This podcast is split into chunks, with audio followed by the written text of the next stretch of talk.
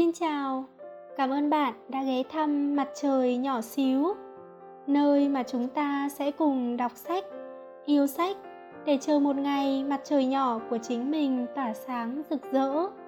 Mình là Xíu, hôm nay chúng ta sẽ cùng đọc tiếp cuốn sách Trời sinh vụng về, hãy bù đắp bằng sự kiên trì của tác giả Lưu Tư Hạo, dịch giả Thủy An, nhà xuất bản Phụ nữ Việt Nam.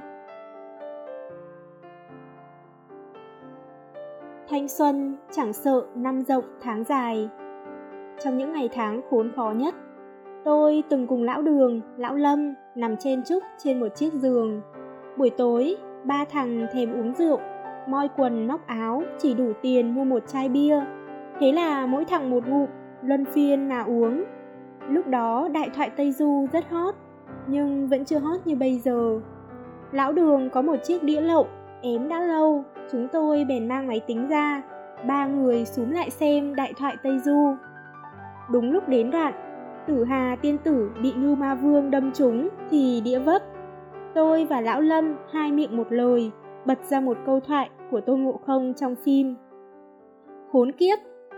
May mà vẫn thuận lợi xem được đến hết phim, xem đến chỗ Trí Tôn Bảo đầu thai kiếp khác, nói với Trí Tôn Bảo biến thành Tôn Ngộ Không một câu.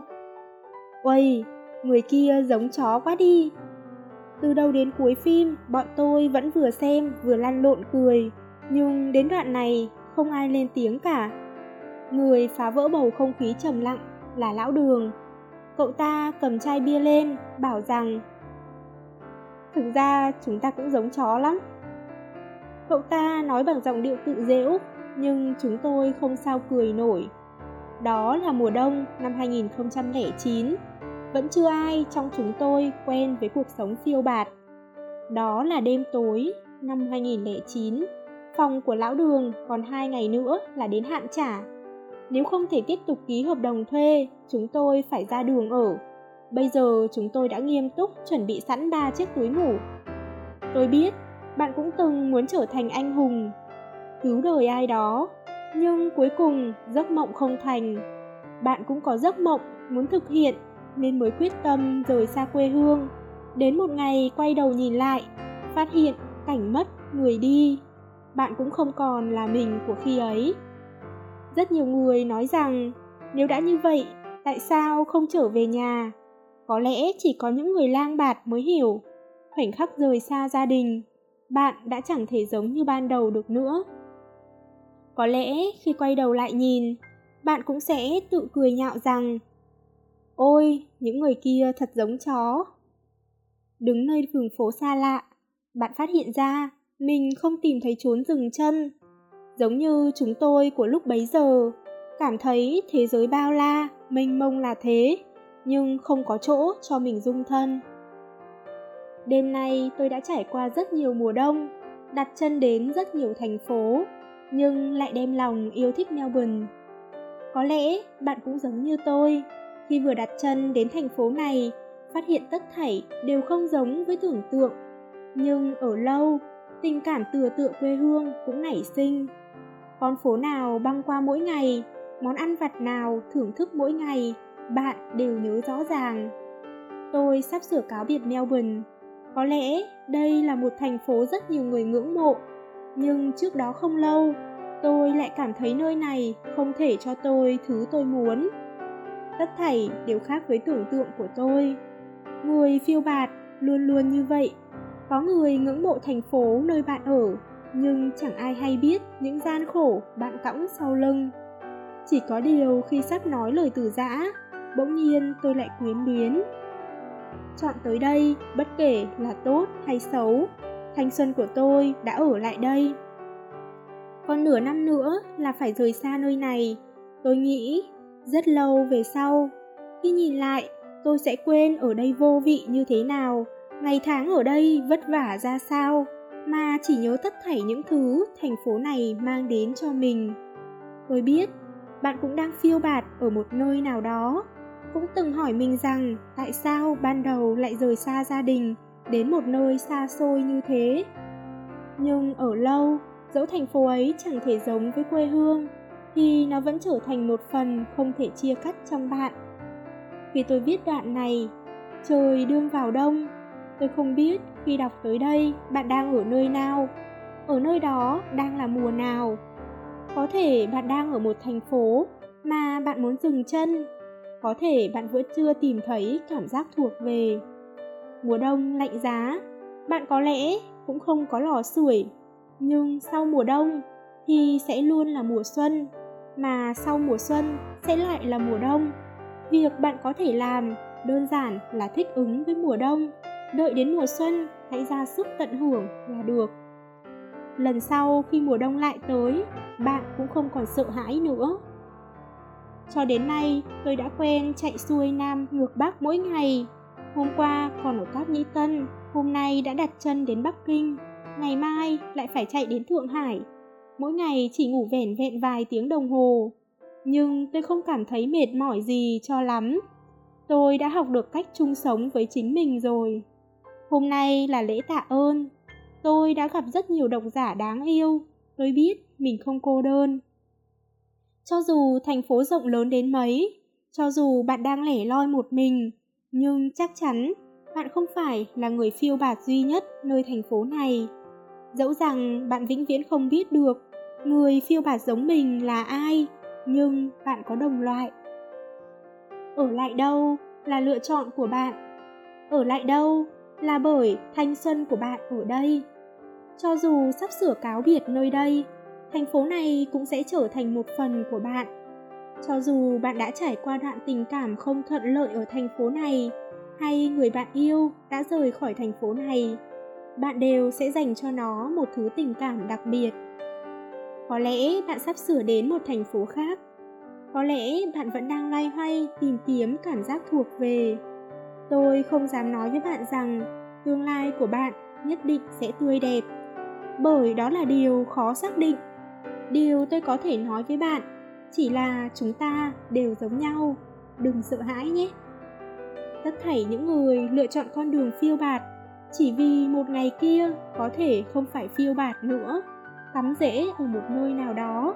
Bảo vệ được người bên mình, bảo vệ được người mình muốn bảo vệ bằng sức mạnh của chính mình. Chúng ta như những hạt giống thiếu ánh sáng. Ánh nắng đã bị cây cối cao lớn hơn, mạnh mẽ hơn chắn mất. Nhưng chúng ta luôn phải tiếp tục sinh trưởng, hấp thụ dưỡng chất. Đợi đến ngày ánh nắng tìm thấy mình, nảy mầm là được. Khi tôi viết những dòng này là vào lễ tạ ơn nhưng không phải chỉ có hôm nay mới cần cảm ơn. Có lẽ lòng bạn vẫn đang hướng về một nơi khác, nhưng cũng đừng quên phong cảnh nơi đây, ngay tại giây phút này. Nếu cảm thấy mệt mỏi, ít nhất còn có người ở đây, ít nhất thì tôi vẫn còn ở đây. Những điều tôi viết ra không phải bởi tôi chỉ nhìn thấy chính tôi, mà là tôi đã nhìn thấy tất cả các bạn ở bên kia cuốn sách. Dốc hết sức lực là bởi lòng mang cố chấp hãy cứ sải bước về phía trước thanh xuân chẳng sợ năm dài tháng rộng đôi khi ly biệt là để có một cuộc gặp gỡ tốt đẹp hơn đừng sợ hãi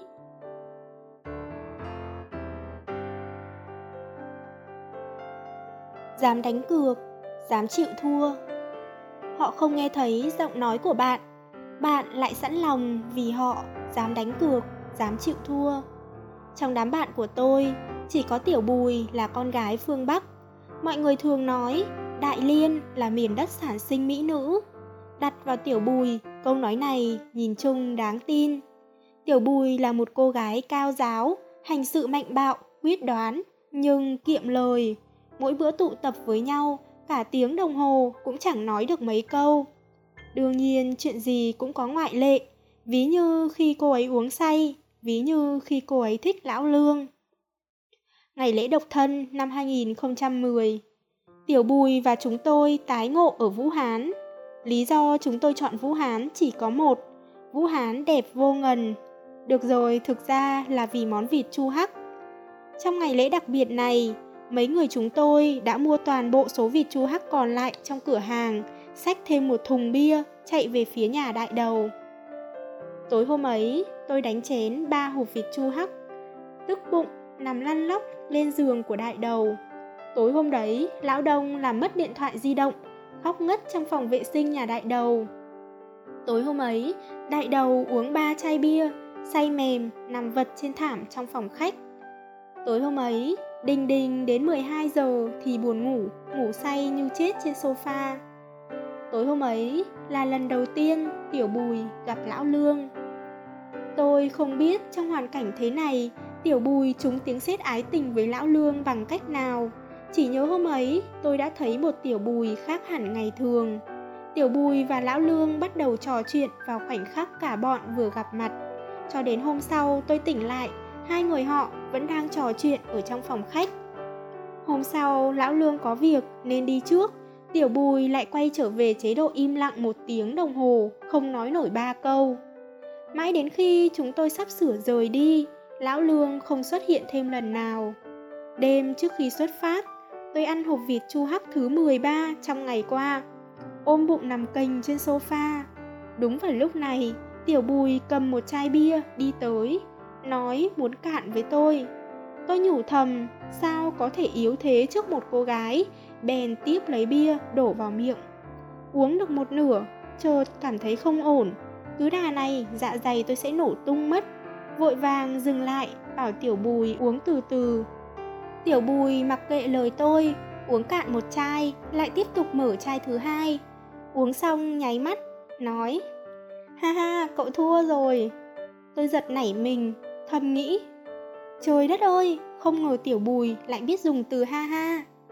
Tôi nói, Tiểu Bùi à, hôm nay cậu cứ lạ sao ấy. Xin hãy trả lại Tiểu Bùi lạnh lùng cao ngạo, không biết nói ha ha cho tôi. Tiểu Bùi không tiếp lời, hỏi tôi. Cậu nói xem, hôm nay anh ấy có đến tìm chúng ta không? Tôi hỏi, ai cơ? Tiểu Bùi nói, còn ai vào đây nữa?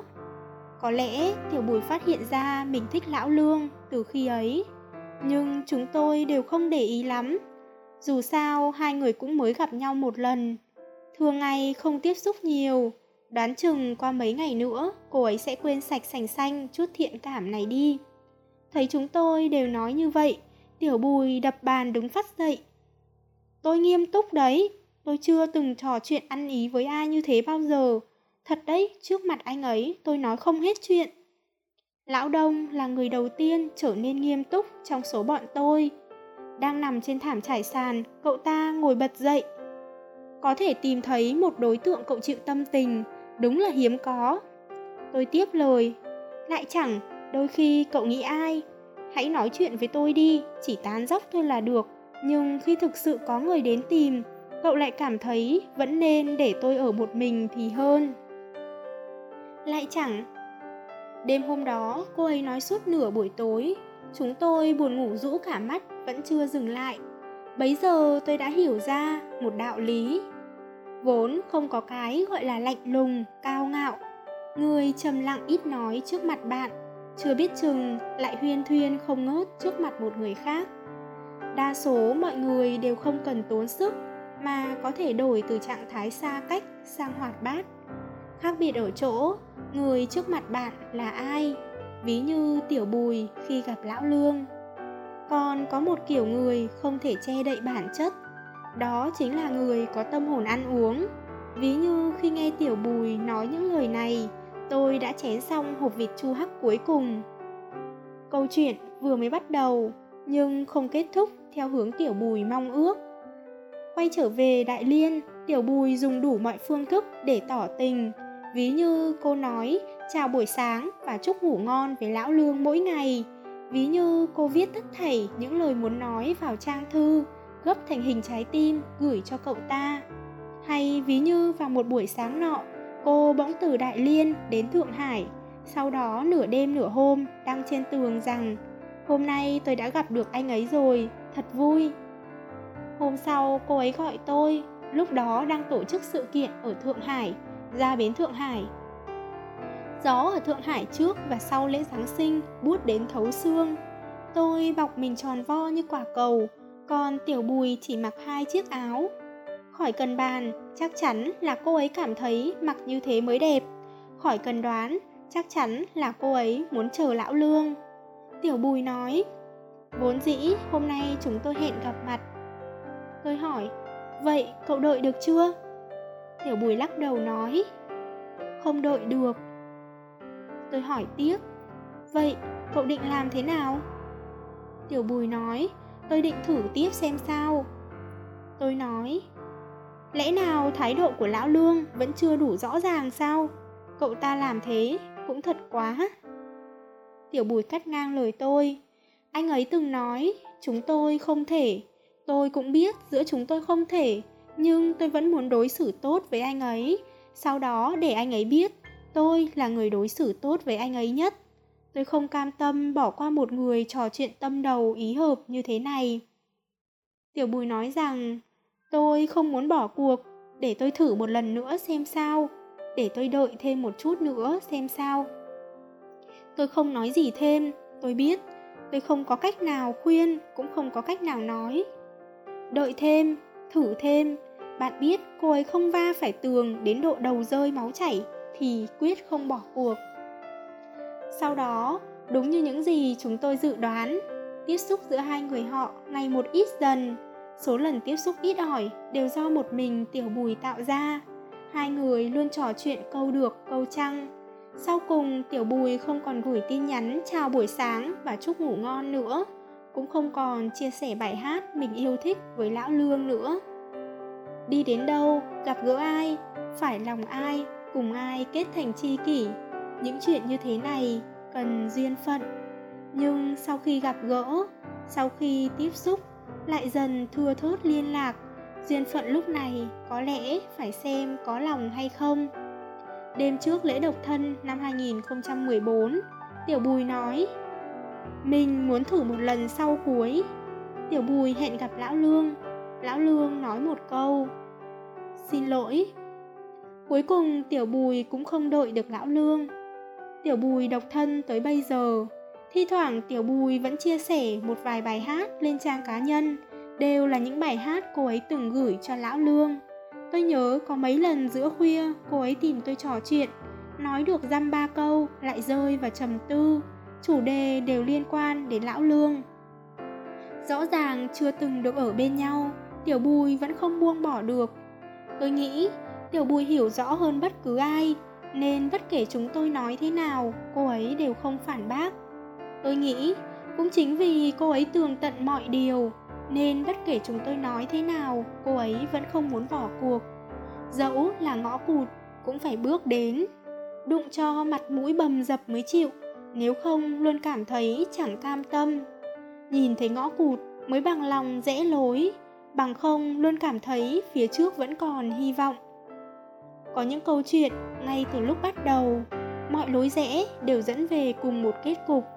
Rất nhiều chuyện chẳng hề có nguyên nhân, nói không rõ là vì sao, giống như bầu trời màu lam, lá cây màu lục, giống như có niềm nhung nhớ được viết trong gió đêm mùa hạ, giống như bạn đột nhiên lên cơn thèm sườn xào chua ngọt, giống như bạn phải lòng một người bạn vấp váp, lảo đảo, ngây thơ, hồ đồ. Ngay chính bạn cũng cảm thấy mình đích thị là kẻ thần kinh, nhưng bạn chẳng cách nào làm khác đi được. Họ không nghe thấy giọng nói của bạn bạn lại sẵn lòng vì họ dám đánh cược, dám chịu thua.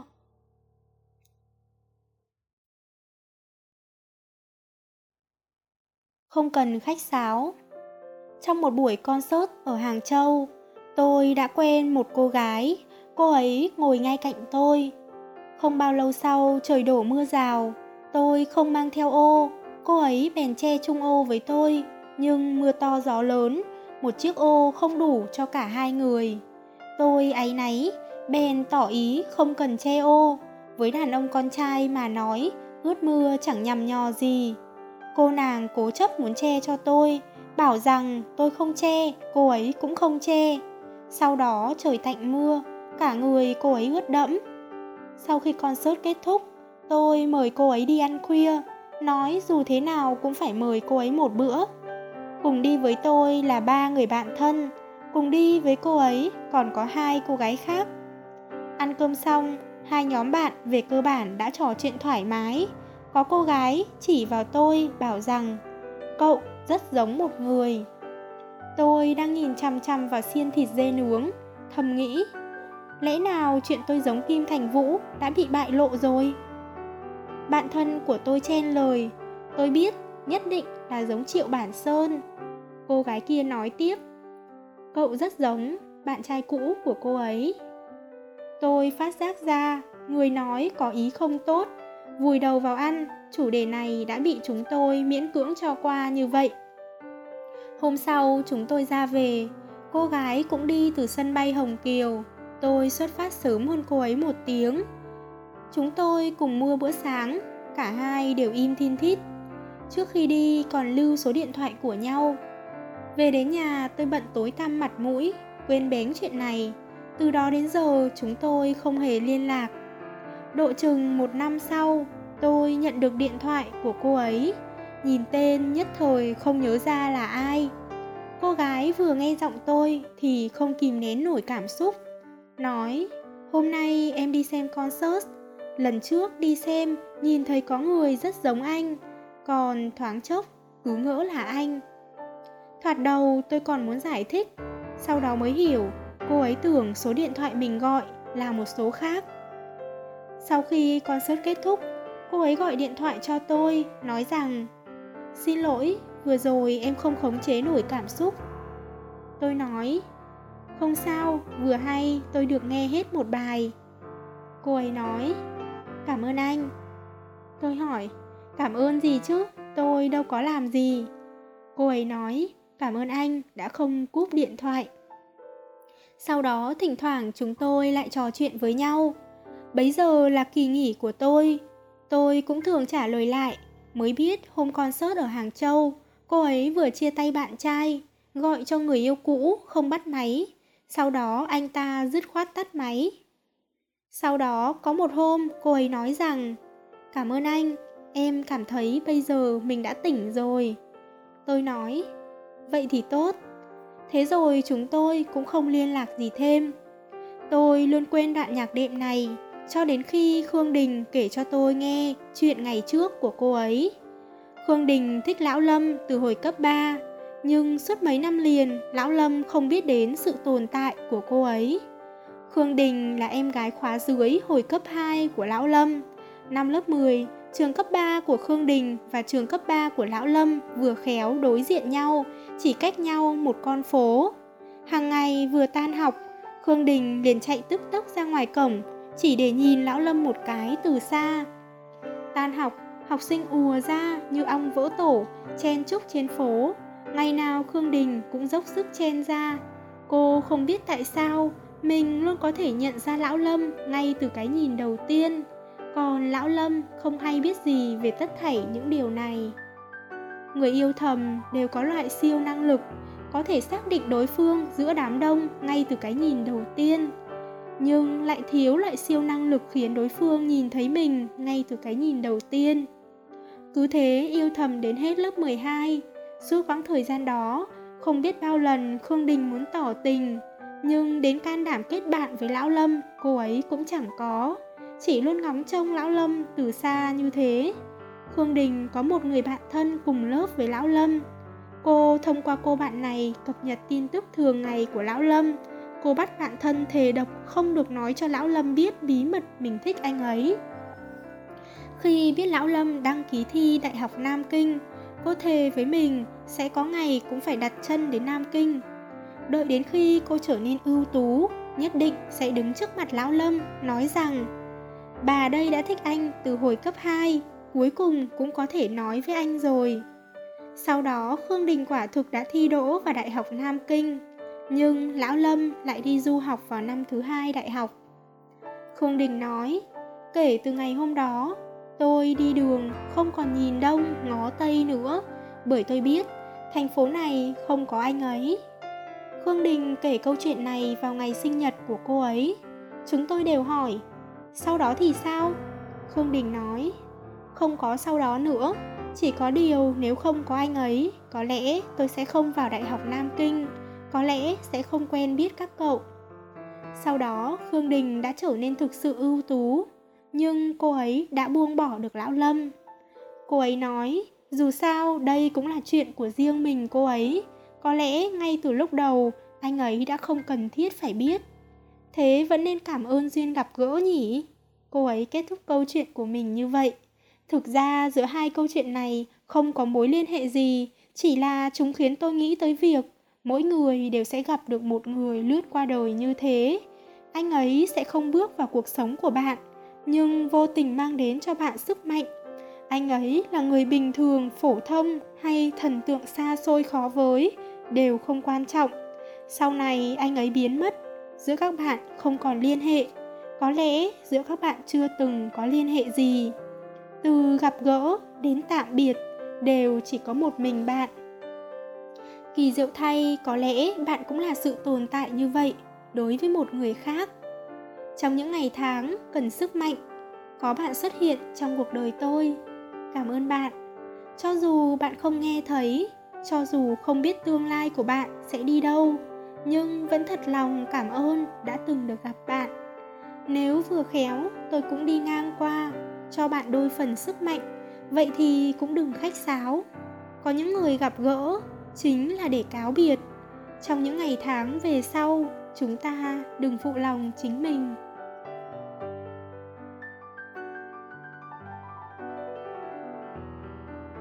Bên nhau dài lâu, vẫn rung động như ngày đầu. Dạo trước là kỷ niệm tròn một năm ngày Lão Trần và Đại Đinh kết hôn. Tôi thầm nghĩ, kỷ niệm ngày cưới của bạn thân, mình nhất định phải tặng chút gì đó. Nhưng tôi lại không ở Nam Kinh, cũng không kịp quay về gặp họ. Suy nghĩ hồi lâu, tôi quyết định lập nhóm WeChat, hát tặng họ một bài. Nhưng tông giọng của tôi không chuẩn, lại còn hay hát sai nhạc.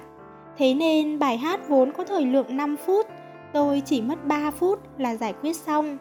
Trong một tiếng đồng hồ, Lão Trần và Đại Đinh im thin thít không phản hồi tôi. Tôi đinh ninh không gửi được, hát thêm một lần nữa. Lại là 10 phút im lặng như tờ. Tôi dầu dĩ gõ một hàng chữ. Xem ra các cậu vẫn chưa nhận được, tôi đành phải hát lại một lần nữa vậy. Lần này Lão Trần trả lời trong tích tắc. Thôi, đừng.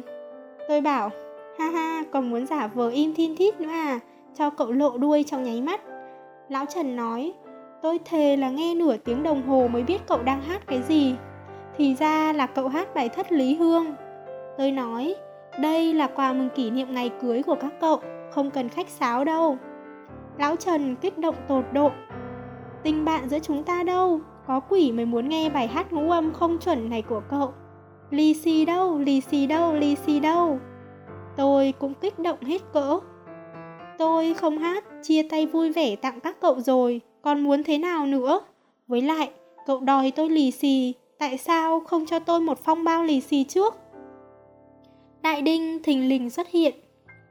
Cậu có bản lĩnh đòi lì xì thì có bản lĩnh kết hôn đi. Tôi suy nghĩ, gửi lại một dấu ba chấm. Đừng bao giờ thử đấu võ miệng với một cặp vợ chồng, bất kể họ có thường xuyên cãi nhau như cơm bữa hay không, thì vào thời khắc này họ chắc chắn sẽ đứng cùng chiến tuyến hợp lực công kích bạn. Đánh cho bạn thua tan tác, tơi bời.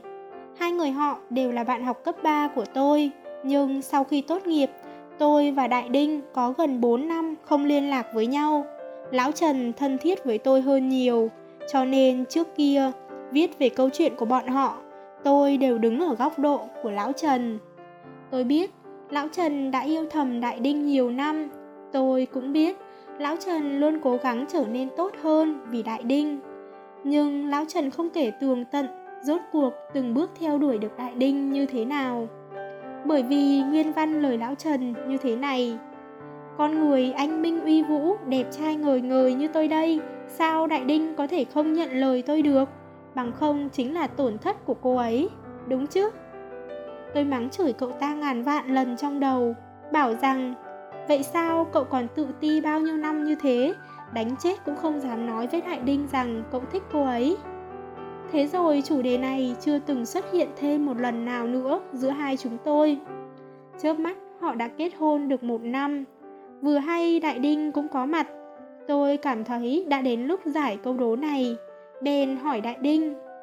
Đại Đinh nói, sau năm nhất đại học, cô ấy vẫn duy trì trạng thái độc thân. Vốn đang một mình yên ổn mấy năm. Bỗng nhiên có một người xuất hiện, phơi bày toàn bộ cuộc sống của mình trước mặt cô ấy khiến cô ấy cảm thấy vừa ấm áp vừa bối rối. Tôi nói không phải là lão Trần đột nhiên xuất hiện đâu Cậu ta thích cậu từ năm 2006 rồi Đây gọi là mưu tính đã lâu. Đại Đinh bảo Chẳng phải là tôi không biết sao? Tóm lại, mấy năm sau Khi anh ấy bỗng dưng lại xuất hiện trong sinh mệnh của tôi Tôi cảm thấy thế giới thật kỳ diệu. Nhưng bấy giờ nhiều hơn cả vẫn là không biết có nên đón nhận một người bước vào cuộc sống của mình hay không. Đại Đinh kể rằng không phải hai người hòa hợp ngay từ ban đầu, sở thích của họ rất khác nhau, kế hoạch sau khi tốt nghiệp cũng khác nhau. Nhưng lão Trần luôn bầu bạn bên cô ấy, và rồi hai người họ như lẽ tự nhiên đã ở bên nhau. Tôi nói, Đại Đinh này, như lẽ tự nhiên mà cậu nói nghe mơ hồ lắm nói chẳng khác nào không nói. Đại đinh bảo, thuận theo tự nhiên ở bên nhau, không có lời tỏ tình gì đặc biệt. Cảm thấy nên ở bên người trước mặt. Đương nhiên, nếu bắt buộc phải nói, thì chắc chắn là lão trần theo đuổi tớ. Vốn muốn nghe một câu chuyện, nhưng lại không được nghe câu chuyện của họ. Điều tôi muốn nói, điều tôi muốn viết là những lời tiếp theo đây của đại đinh. Tôi hỏi Vậy tại sao cậu lại cảm thấy nên ở bên cậu ấy? Đại Đinh nói, trước kia tôi cảm thấy người mình lấy làm chồng nhất định phải tài ba, phải biết nhiều thứ mình không biết. Lão Trần chẳng chút liên quan gì với mẫu hình ấy. Nhưng khi ở bên anh ấy, tôi đã hiểu ra một chuyện, chính là hai người ở bên nhau vẫn sẽ luôn tồn tại mâu thuẫn. Ban đầu có thể những thứ cậu nhìn thấy đều là ưu điểm của anh ấy Đợi đến sau này khi phát hiện ra khuyết điểm của anh ấy thì thấy không chịu nổi. Người cuối cùng sẽ ở bên chúng ta chắc chắn không phải là người hoàn mỹ, nhưng chúng ta đã quyết định chấp nhận sự không hoàn mỹ của họ. Nhân vô thập toàn, anh ấy sẽ luôn có khuyết điểm khiến bạn bất mãn. Thích ứng với nhau, sau đó phát hiện khuyết điểm của nhau, trải qua một phen so sánh, đối phương vẫn khiến bạn động lòng Tình yêu không phải như vậy hay sao? Tôi nhìn Đại Đinh chằm chằm, bảo rằng Đại Đinh à, lần đầu tiên nghe cậu nói nhiều như vậy Tôi nổi hết da gà lên rồi đây này Cậu như thế này là đang khơi dậy nỗi căm phẫn của lũ độc thân đấy Cậu có biết không? Đại Đinh nói Vậy thì cậu nhất định phải viết lại những lời này đấy nhé Ngay cả tôi còn giật mình cơ mà Không ngờ tôi lại có thể nói ra một chàng đạo lý như thế Tôi cảm thấy đây là những lời triết lý nhất của mình. Sau đó tôi kể với Lão Trần cuộc đối thoại giữa mình và Đại Đinh. Vốn tưởng rằng Lão Trần sẽ trả lời những câu đại loại như Bầu bạn là lời tỏ tình lâu bền nhất đó, chàng trai trẻ. Nào ngờ cậu ta lại nói Không không không, những điều này đều không phải là trọng điểm. Trọng điểm nhất định là vì tôi đẹp trai. Tôi nói Cút đi, Đại Đinh đúng là đuôi rồi.